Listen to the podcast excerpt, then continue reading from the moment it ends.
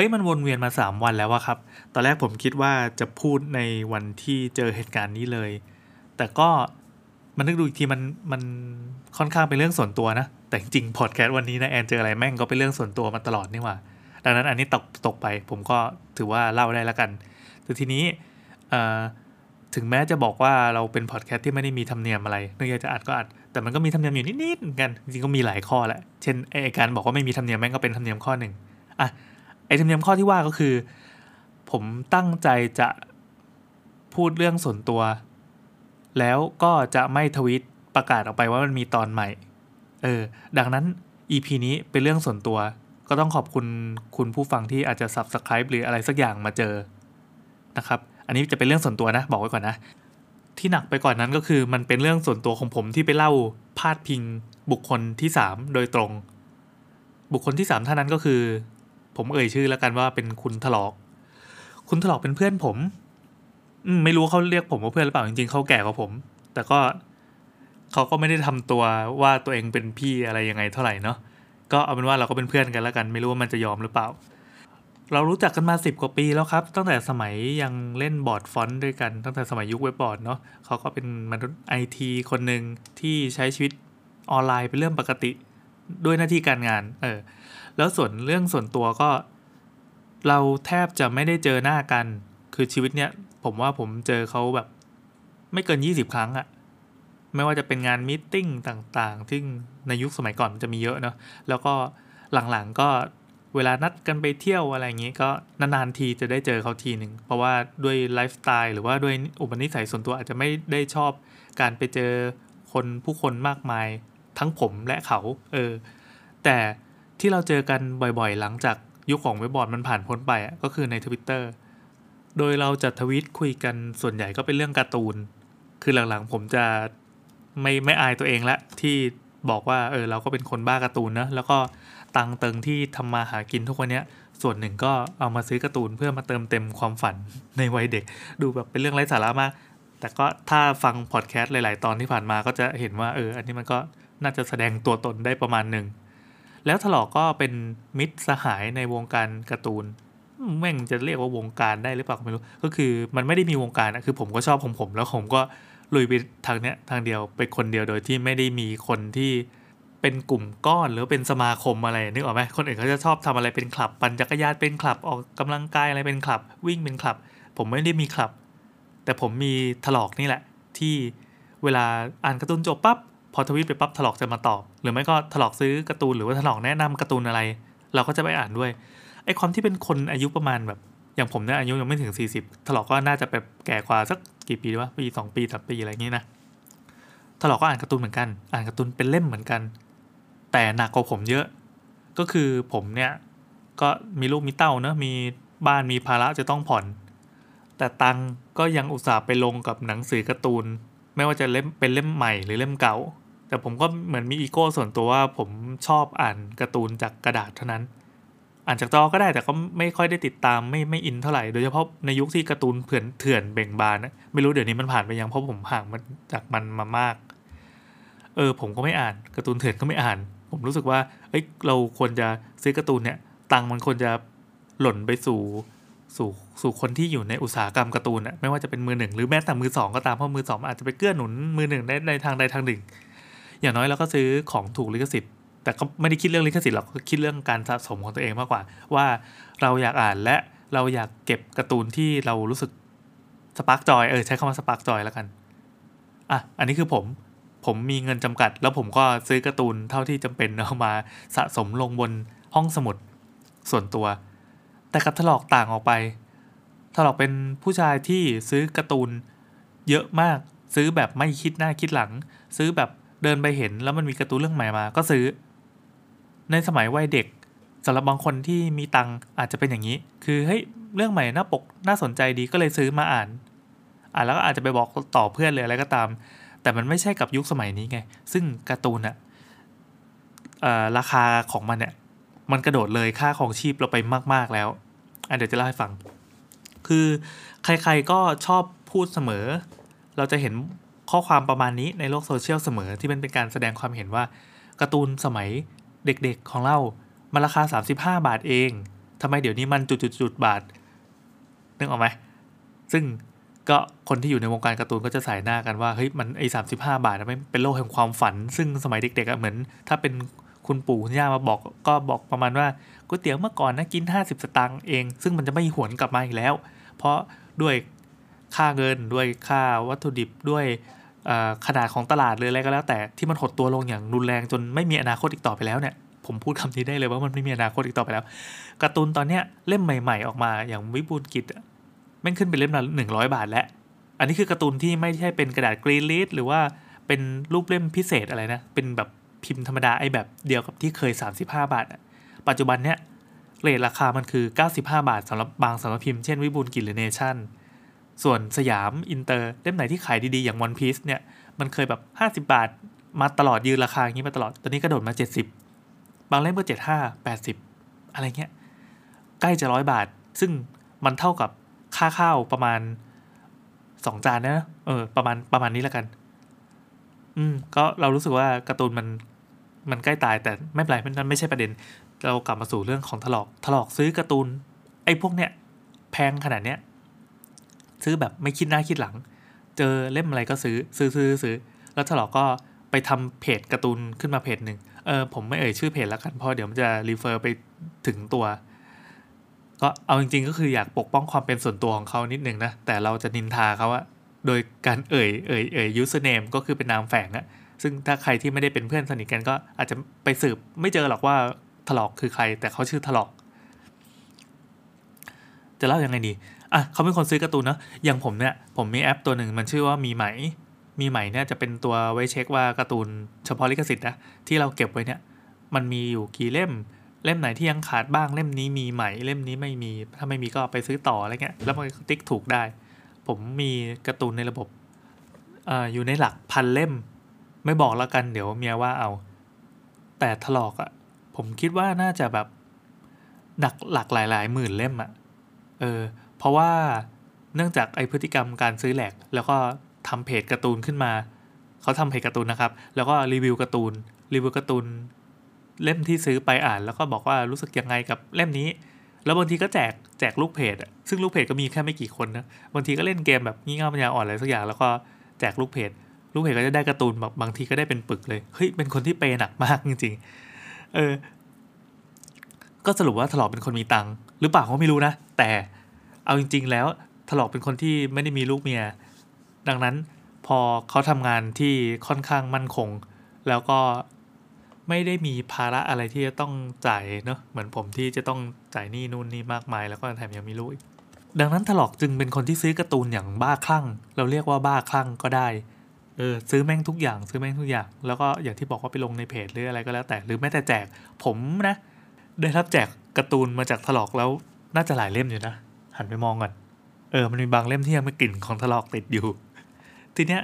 นอกจากเรื่องการ์ตูนแล้วถลอกยังเป็นคนที่น่าสนใจตรงที่ว่า ภาพลักษณ์ในอินเทอร์เน็ต ตั้งแต่ยุคเว็บบอร์ดเนี่ยจะเป็นคนที่เหี้ยมากคำว่าเหี้ยนี่นี้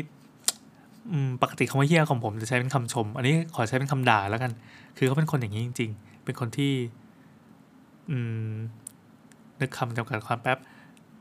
ลามกจกกระเปดสปดนมาก บัตรสีบัตรเถลิงกับทุกอย่าง ถ้าเอามาพูดในพอสอเนี่ย มันคือโลกที่เฟมินิสต์รับไม่ได้แน่นอน เพราะว่า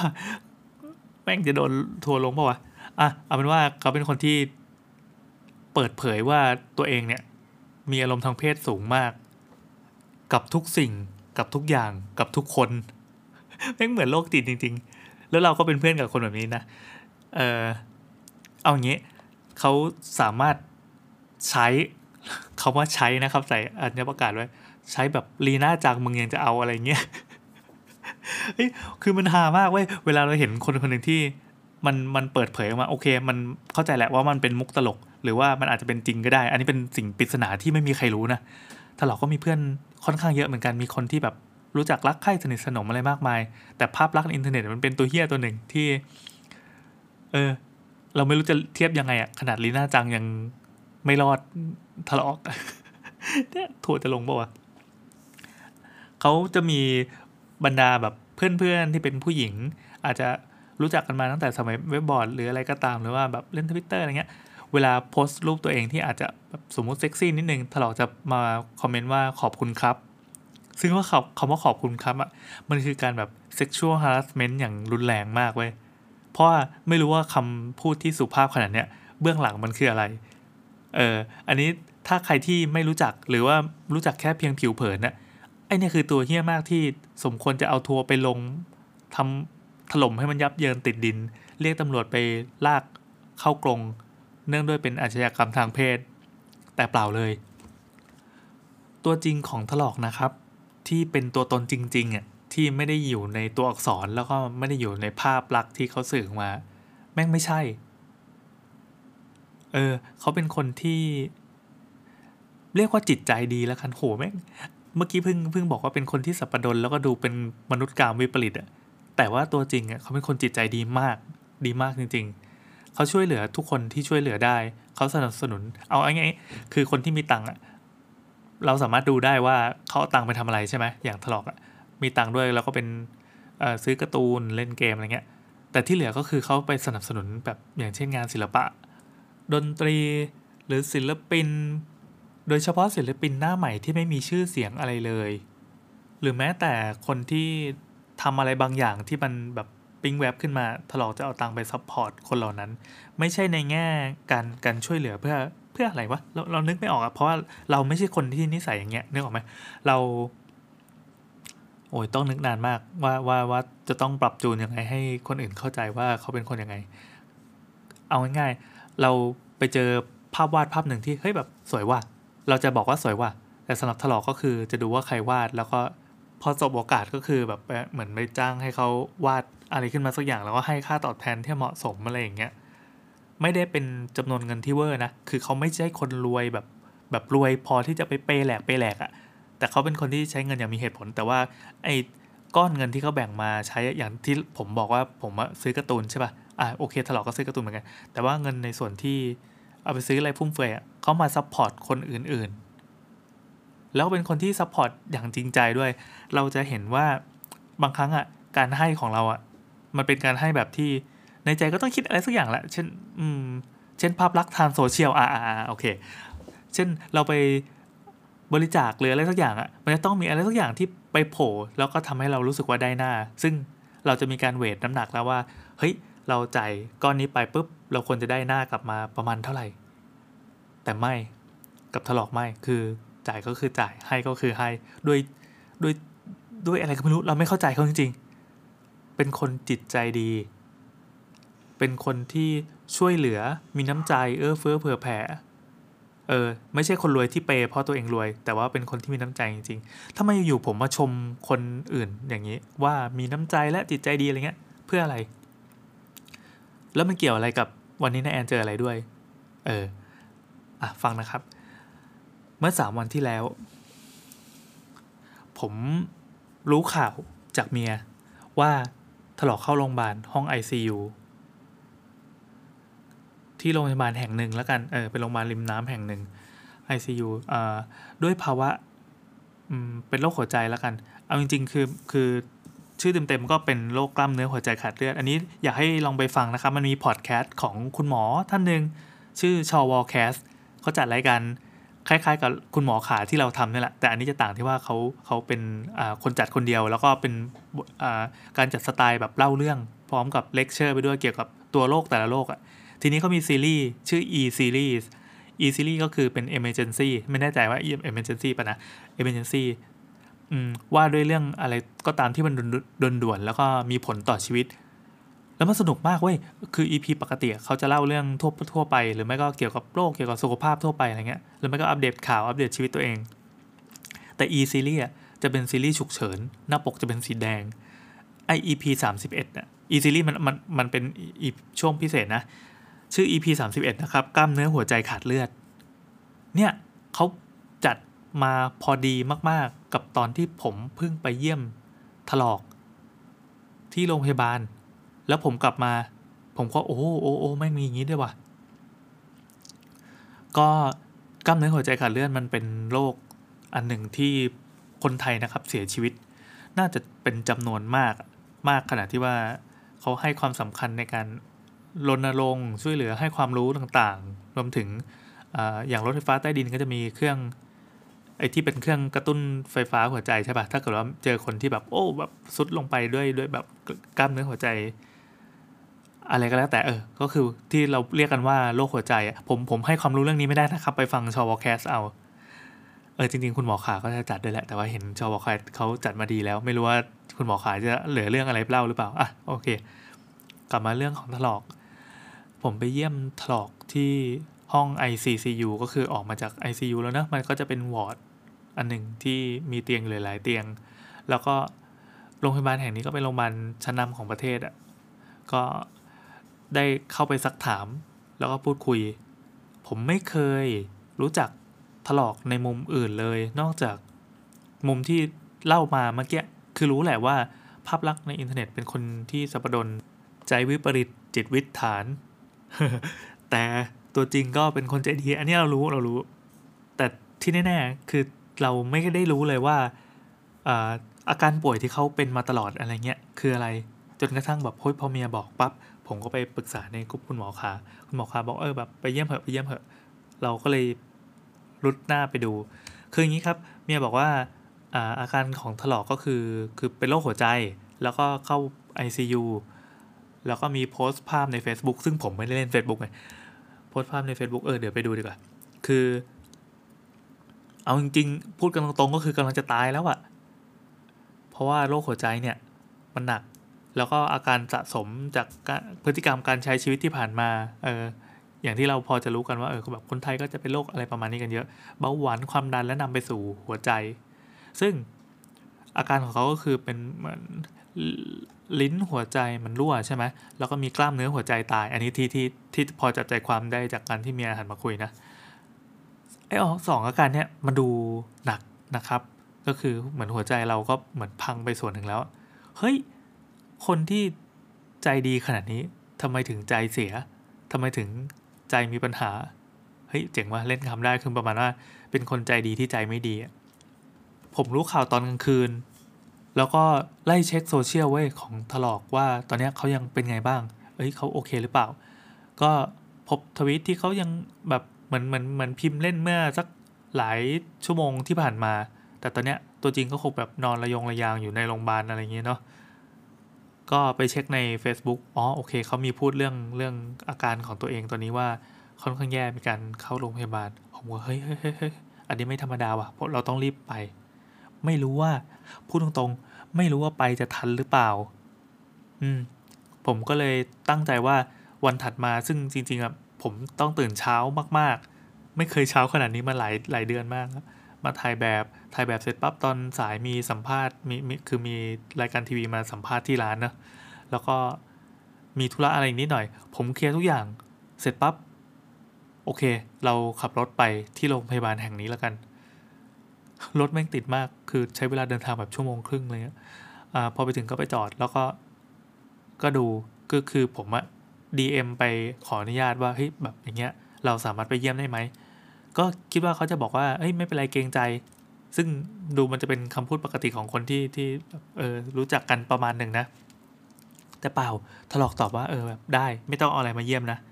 เพราะว่าแล้วเขาก็เล่นมุกอะไรที่เป็นแบบแนวสับปะรดนะซึ่งเป็นสไตล์เขาแล้วก็โอเค ดูแล้วเป็นคนที่ยังสุขภาพจิตดีอยู่ แต่ทำไมสุขภาพใจไม่ดีวะเดินคำ ผมไปถึงจริงๆผมก็ง่วงนะพราะตื่นเช้าด้วยแล้วก็นอนดึกเออไม่เป็นไรอันนั้นเป็นเรื่องของตัวเอง ผมไปถึงปั๊บก็เห็นว่าโรงพยาบาลที่ผมไม่ได้มามานานมากแล้วตั้งแต่สมัยที่ผมเรียนแล้วแบบมีโอกาสได้เดินผ่านบ่อยอ่าไปเดินผ่านบ่อยแล้วกัน พอไม่ได้มานานๆปั๊บเออทุกอย่างมันก็ดูเปลี่ยนไปฝนก็กำลังตั้งเขาจะตก แล้วช่วงนี้ก็เป็นช่วงโควิดด้วย ซึ่งการไปโรงพยาบาลนะเป็นเรื่องที่ sensitive มากมากมากมาก โดยเฉพาะพวกวอร์ดผู้ป่วยที่มีอาการหนักๆ อย่างเช่น ICCU ผมก็ไปถึงตึกปั๊บแล้วก็ไปตรวจร่างกายเลยเสร็จปั๊บก็เออติดต่อ ขอพบคุณชื่อนี้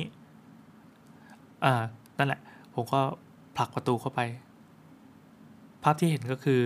มันก็เป็นห้องวอร์ดรวมนะมีประมาณ 10 เตียงได้ แล้วก็มีตัว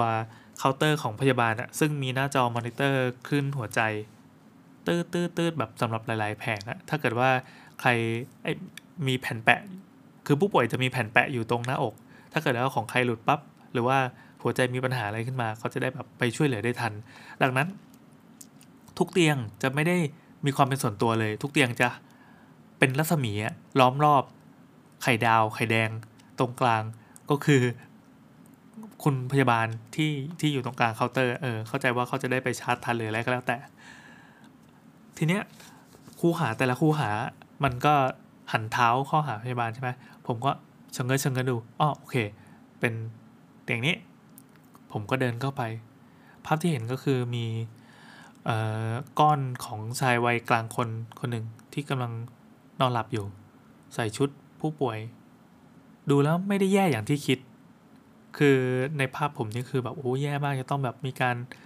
ผ่านการปั๊มหัวใจอะไรมาแล้ว คือเมียบอกว่า อันนี้คือผ่านการปั๊มหัวใจมาแล้วนะ ก่อนนั้นเนี่ยมันดับไปแล้ว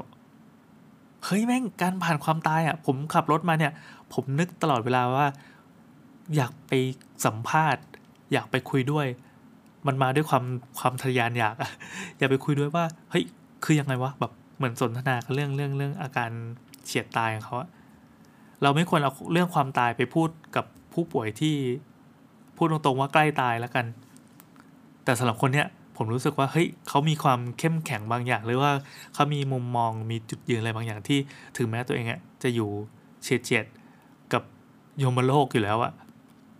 แต่เขาน่าจะคุยกับเราได้ เออผมบอกตามตรงว่าขอย้อนกลับไปนะ คืนก่อนหน้าเนี้ย ผมก็วนกวายไว้ผมนอนไม่หลับ ถึงแม้ตัวเองจะต้องตื่นเช้ามามามาทำงานก็คือมาถ่ายรูปถ่ายแบบอะไรเงี้ย แต่คืนนั้นอะ ทั้งคืนอะผมฝันถึงถลอกว่าว่าอะไรบางอย่าง แต่ผมจะไม่ได้ละ แต่แต่ไม่ใช่ว่าแบบถลอกตายแต่แบบเหมือนฝันว่าอยากไปสัมภาษณ์ลงพอดแคสต์อะไรเงี้ยหรือว่าอะไรอะไรก็ไม่รู้แต่ไม่เป็นไร ผมก็มาเล่าเล่าเล่าแบบนี้แล้วกันเพราะผมไม่อยากบันทึกเสียงในห้องนั้น มันไม่ค่อยดีเท่าไหร่ ก็ไปถึงปั๊บผมก็ไปนั่งข้าง ๆ เตียง ผู้ป่วยหลับอยู่ ในชุด คนไข้ แล้วก็คือไม่ได้ห่มผ้าอะไรก็แต่งตัวหลวมๆแล้วก็สังเกตว่ามือไม้เขาเนี่ย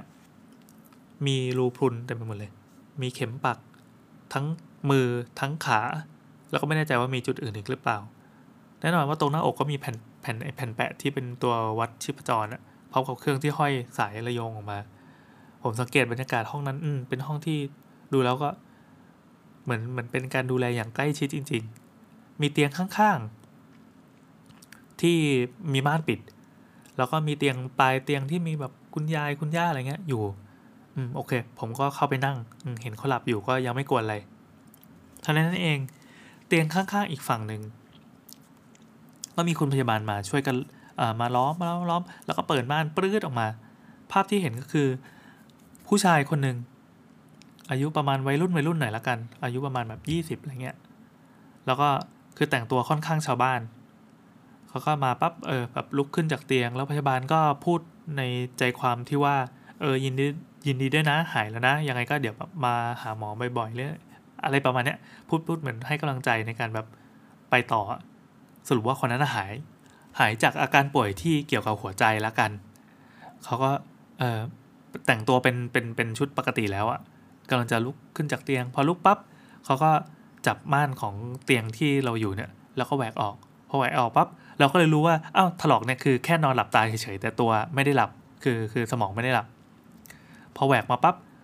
เขาทั้งสองคนก็ทักทายกัน โดยฝั่งนู้นอะฝั่งผู้ชายคนนั้นอะยกมือไหว้ถลอก บอกว่าขอบคุณมากๆเลยนะครับพี่ถลอกก็เออไม่เป็นไรไม่เป็นไรครับ แล้วก็เหมือนมองมองมองการเดินออกไปจากบอร์ดของผู้ชายคนนั้นพร้อมกับพยาบาลที่แบบประคองไปส่ง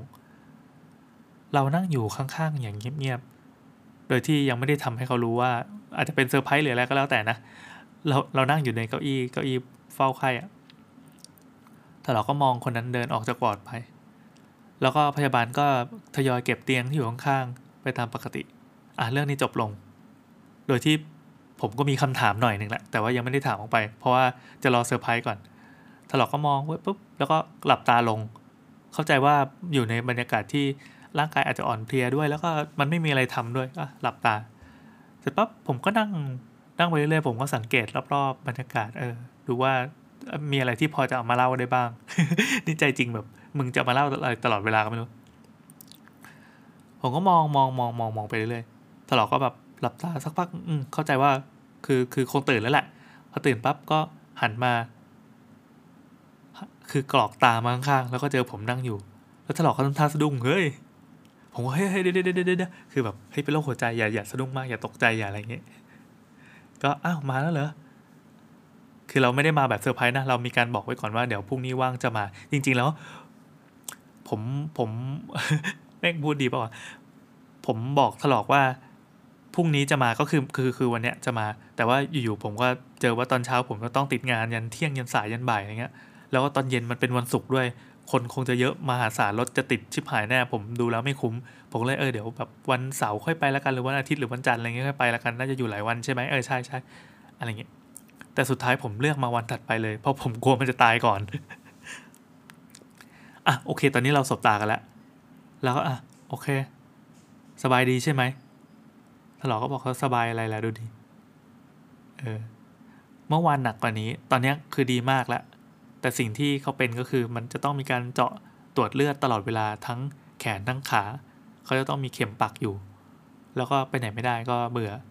แล้วก็มีโทรศัพท์หนึ่งเครื่องเป็นเพื่อน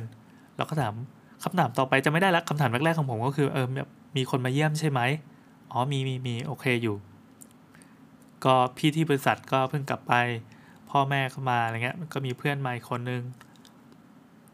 อืมผมก็โอเค ใจชื้นก็คือ ถามไปงั้นแหละ แต่คือจริงๆอยากจะลองจับน้ำเสียงดูว่าเขาสุขภาพใจดีขนาดไหนไอ้สุขภาพจิตแล้วกันเออสุขภาพใจไม่ดีแน่ก็เลยถามว่าโอเค อาการมันเป็นยังไงบ้างเนี่ยเขาก็เริ่มเล่าให้ฟังว่าเอออย่างที่ว่าก็แอบฟังหมอคุยมาว่าตัวหัวใจตัวเนี้ยมันตายเราก็ถามเออแบบตายแล้วทำยังไงอะ่ะ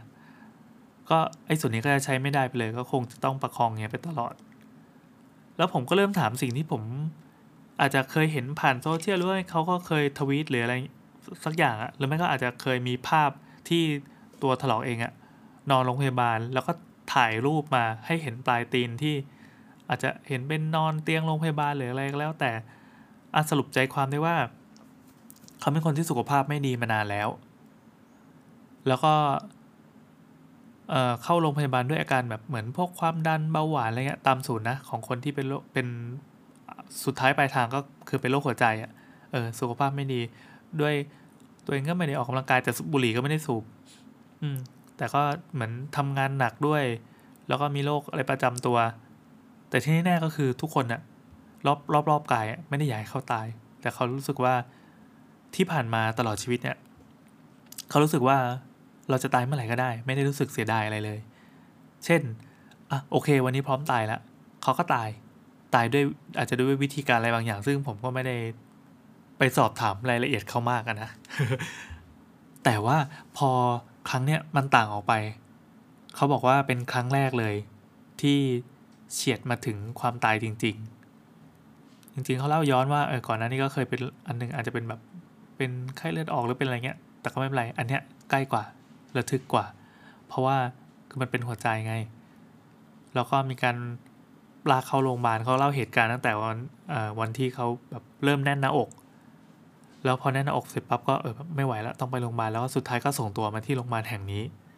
แล้วก็เหตุการณ์ก็คือมาปรากฏตัวอยู่บนเตียง ก่อนหน้านี้ก็คือ ICU อะไรหนึ่งคืนอะไรก็ว่าไปนั่นแหละเออครั้งนี้เป็นครั้งแรกที่เขารู้สึกว่าเฮ้ยกลัวตายว่ะ กลัวเนี่ยไม่ได้กลัวเพราะว่าตัวเองจะตาย ก็อย่างที่บอกว่าอันเนี้ยมันอาจจะเป็น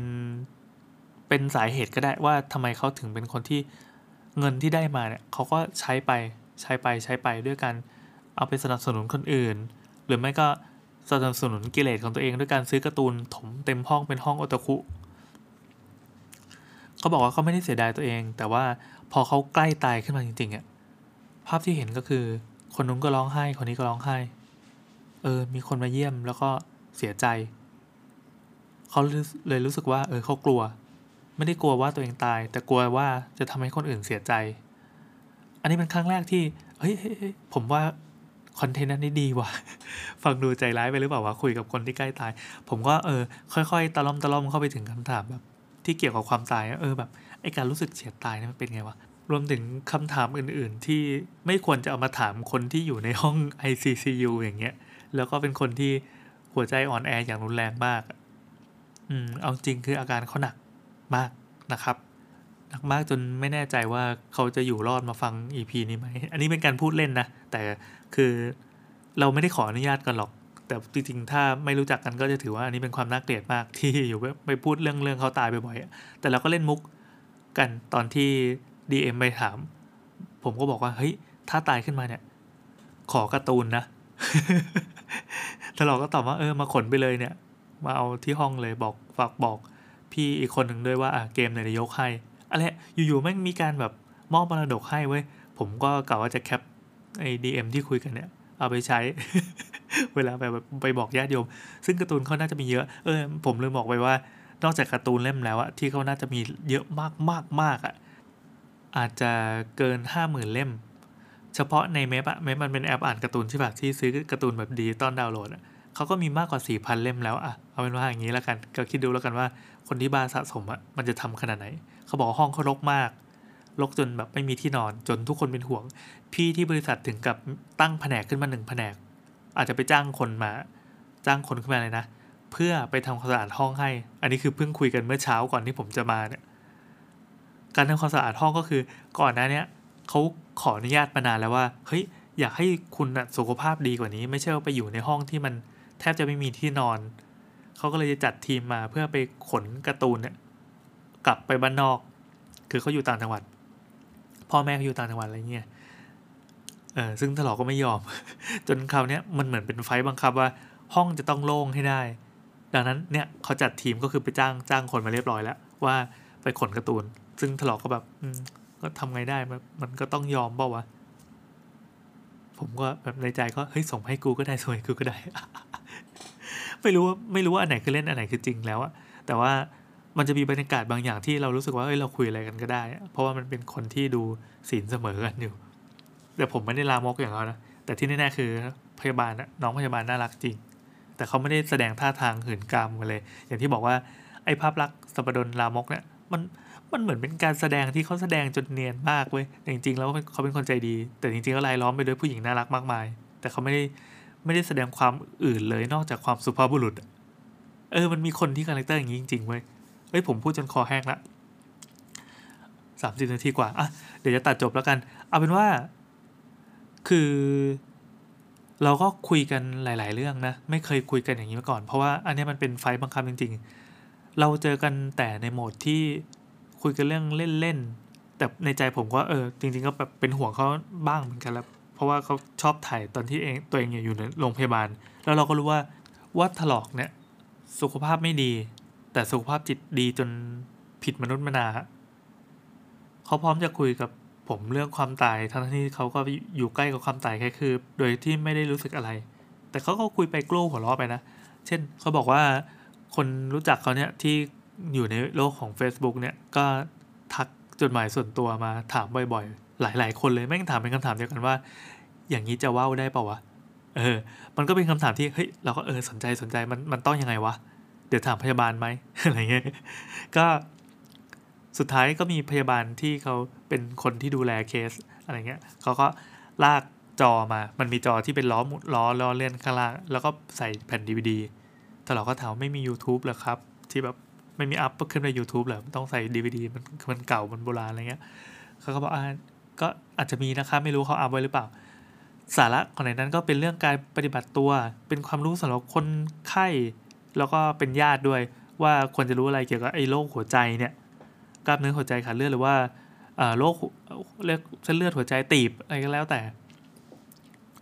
หนึ่งในนั้นมันมีหน้าหนึ่งที่น่าสนใจคือ คือมันจะเป็น present ที่พูดด้วยสำเนียงเนยๆไปเรื่อยๆให้คนแก่ฟังแล้วฟังทันอะแต่เราก็แบบเออฟังไฟก็หาวไปนะมันมีหน้าหนึ่งที่เขาพูดว่ามีเพศสัมพันธ์ได้ไหมเฮ้ยมันเป็นคอนเทนต์ที่ดีมากเว้ยมันเป็นหนึ่งหน้า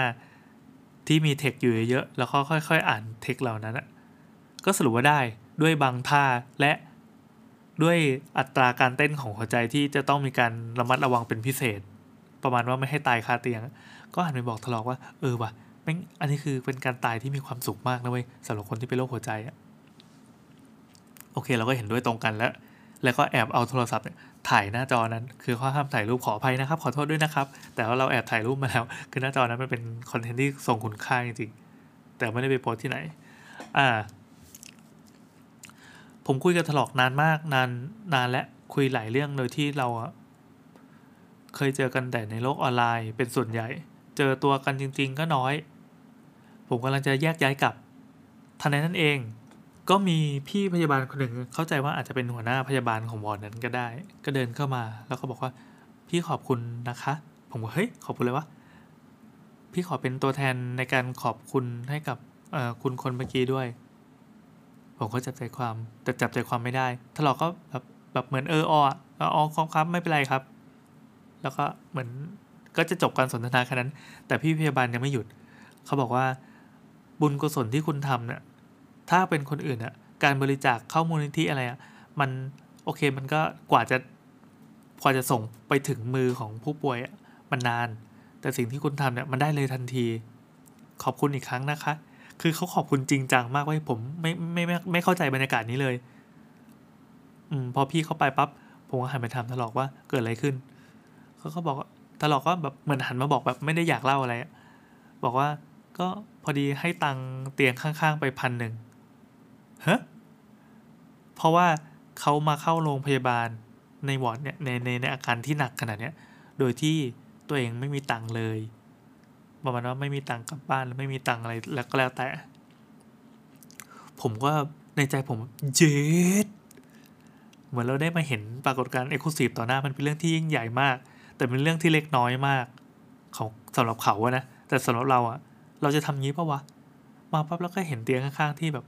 ป่วยแย่ แต่ไม่มีตังค์จ่าย เราจะคุยกันขนาดไหน แล้วเราจะยื่นเงินให้เขาไหมอันนี้คือเห็นโดยตรงเลย แล้วก็เป็นคนที่หายไปเรียบร้อยแล้ว ก็คือออกออกจากโรงพยาบาลไปเรียบร้อยแล้ว แล้วก็กล่าวคำขอบคุณเฮ้ยมันเป็นคนที่จิตใจดีจนเอาจริงๆคือผมผมเคารพผมนับถือ คนแบบนี้แหละที่น่านับถือจริงๆเขาไม่พูดอะไรใครฟัง แล้วก็เขาไม่ได้เป็นคนยิ่งใหญ่อะไร เขาเป็นคนที่ภาพลักษณ์ลามกสัปดน แต่จริงๆแบบเฮ้ยหัวใจเขาดีว่ะ เราก็อยากจะให้คนแบบนี้อยู่นานๆอย่าเพิ่งตายนะเว้ย จบพอดแคสต์ EP นี้แล้วครับ เราก็แยกย้ายกลับบ้าน รถติดชิบหายเลยประมาณแบบสองชั่วโมงกว่าจะถึงบ้านอะมันเป็นวันศุกร์แล้วก็ติดกับหยุดยาวด้วย ต่อเป็นภาคผนวกครับ ผมลืมเล่าเอง อะเล่าต่อแล้วกัน คือตอนที่ผมไปนั่งอะ ก็พยาบาลเขาก็เอาเครื่องตืดๆมาวัดความดัน ก็วัดความดันให้กับถลอก เสร็จปั๊บผมก็ เหมือนเหมือนพอเห็นอะไรผมก็แบบเหมือนแซวอะไรไปเรื่อยอะแล้วก็ด้วยความที่มันเป็นคนที่สุขภาพจิตดี มันก็แบบเออแบบแซวตอบเรื่องอะไรก็ตอบแล้วก็ว่าไป คือไม่ได้ไปแซวพยาบาลอะคือคุยกันเองอะคุยกันเองในในแง่ว่าโอ้ความดันสูง ต้องมันต้องเท่าไหร่วะต้องดูตัวเลขตรงไหนเนี่ย ก็ ผมก็พูดไปว่าอยากวัดของตัวเองบ้างว่ะถลอกเขาก็เลยขอพี่พยาบาลคนนั้นนะเข้าใจว่าเขาคงมีสัมพันธ์อันดีมาก่อนนะ ดีขนาดที่ว่าถลอกบอกว่าอายมากเกิดมาไม่เคยอายขนาดนี้มาก่อน คือเขาต้องแบบ มีการขี้อะคือถลอกพอเวลาขี้ปั๊บเขาจะต้องเอาขี้ไปเช็คเลยแล้วก็แล้วแต่ แต่พยาบาลจะต้องเป็นคนที่ช่วยประคองขี้ให้ คือย้ายไปนั่งที่เก้าอี้ใช่ป่ะมันเป็นเก้าอี้โลหะสแตนเลสอะ แล้วข้างล่างจะมีถาดรองสำหรับขี้สิ่งที่ทำก็คือเขาต้องนั่งขี้เสร็จปั๊บพี่พยาบาลก็เปิดม่านออกมาตอนแรกก็มีการปิดนะพอเปิดม่านออกมาแล้วก็บอกว่าอย่าเบ่งนะคะนึกออกไหมคือพยายามอย่าให้ความดันในร่างกายมันขึ้นการเบ่งขี้มันเป็นการเพิ่มความดัน ถ้าเราแบบโอ้ยแบบไม่เคยอายขนาดนี้มาก่อนเลยการขี้ก็แบบเหมือนสูญเสียเอกราชเสร็จปั๊บเท่านั้นยังไม่พอ พี่พยาบาลก็ต้องเอา เหมือนผ้าเย็นไอ้แบบทิชชู่เลยอะไรเงี้ยมาเช็ดตูดด้วยการล้วงเข้าไปใต้เก้าอี้แล้วก็เช็ดเช็ดเช็ดข้างล่างถ้าเราแบบไม่ไม่ไม่ได้เลย คือภาพลักษณ์จะเป็นคนลามกยังไงก็ตาม แต่คือการถูกทำอย่างเงี้ยมันคือแบบหมดสิ้นแล้วประเทศไทย อืม ผมว่าโอ้ถ้ากูเป็นมั่งจะว่าไงเนี่ยอะทีนี้ไอ้เครื่องวัดชิปชิปจรและความดันเมื่อกี้ที่ตื้อๆที่มันจะต้องมาหนีบแขนใช่ป่ะคือผมจัดคุณหมอขาอ่ามันจะมี EP ความดัน ผมจำได้ว่าตัวเองอะไปตรวจสุขภาพครั้งล่าสุดเกินหนึ่งปีแล้วนะครับ เกินละเผลอๆสองปีด้วยถลอกเขาบอกว่าไปตรวจบ่อยๆเถอะ เวลารู้จะได้ไม่แบบไม่ได้เป็นอย่างเงี้ยคือ คืออย่างน้อยก็เช็คอาการตัวเองบ่อยๆผมก็บอกว่าผมอยากลองวัดดูบ้างถลอกก็เลยสกิดพี่พยาบาลว่า เพื่อนผมอยากวัดบ้างได้ไหมครับตอนแรกคิดว่าพี่เขาจะไม่ได้ให้ความช่วยเหลืออะไรนะแต่เปล่าเลย อันนี้เขาดูแลได้ดีมากจริงๆเขาก็ได้ค่ะเขาลากล้อเครื่องกันนะ มาแล้วผมโอ้ยแบบเกรงใจเกรงใจแต่ก็เอานะเขาก็มาพันรอบแขนแล้วก็วัดความดันของตัวเอง ผมรู้ว่าตัวเองเป็นคนที่ความดันสูงกว่าปกติ เออ เป็นคนที่ความดันสูงเพราะว่าเคยไปเช็คตรวจสุขภาพร่างกายอะไรเงี้ย แล้วก็ตัวรู้ว่าตัวเองความดันสูงเนาะ ผมก็เพิ่งมาออกกำลังกายเดี๋ยวเดี๋ยวว่าจะเล่าเรื่องออกกำลังกายเดี๋ยวเอาไว้อีพีถัดไปแล้วกันเสียงหมดละเออก็สูงจริง อืม พี่เขาก็บอกว่าเออแบบตัวเลขด้านล่างค่อนข้างสูงนะคะ ไม่ค่อนข้างก็สูงเลย ก็ดูแลสุขภาพแล้วกัน จะได้ไม่มาเป็นอย่างนี้ อันนี้ผมเติมเอง ครับ ก็ผมเคยมีอาการแน่นหน้าอก อยู่ๆก็แน่นหน้าอกขึ้นมา ก็บอกไว้ตรงนี้เลยแล้วกันสำหรับคนที่ฟังมาผ่านมา 40 นาที ผมไม่แน่ใจว่าจะเป็นแบบเพราะกินข้าวหรือว่าเป็นกรดไหลย้อน หรือว่าอื่น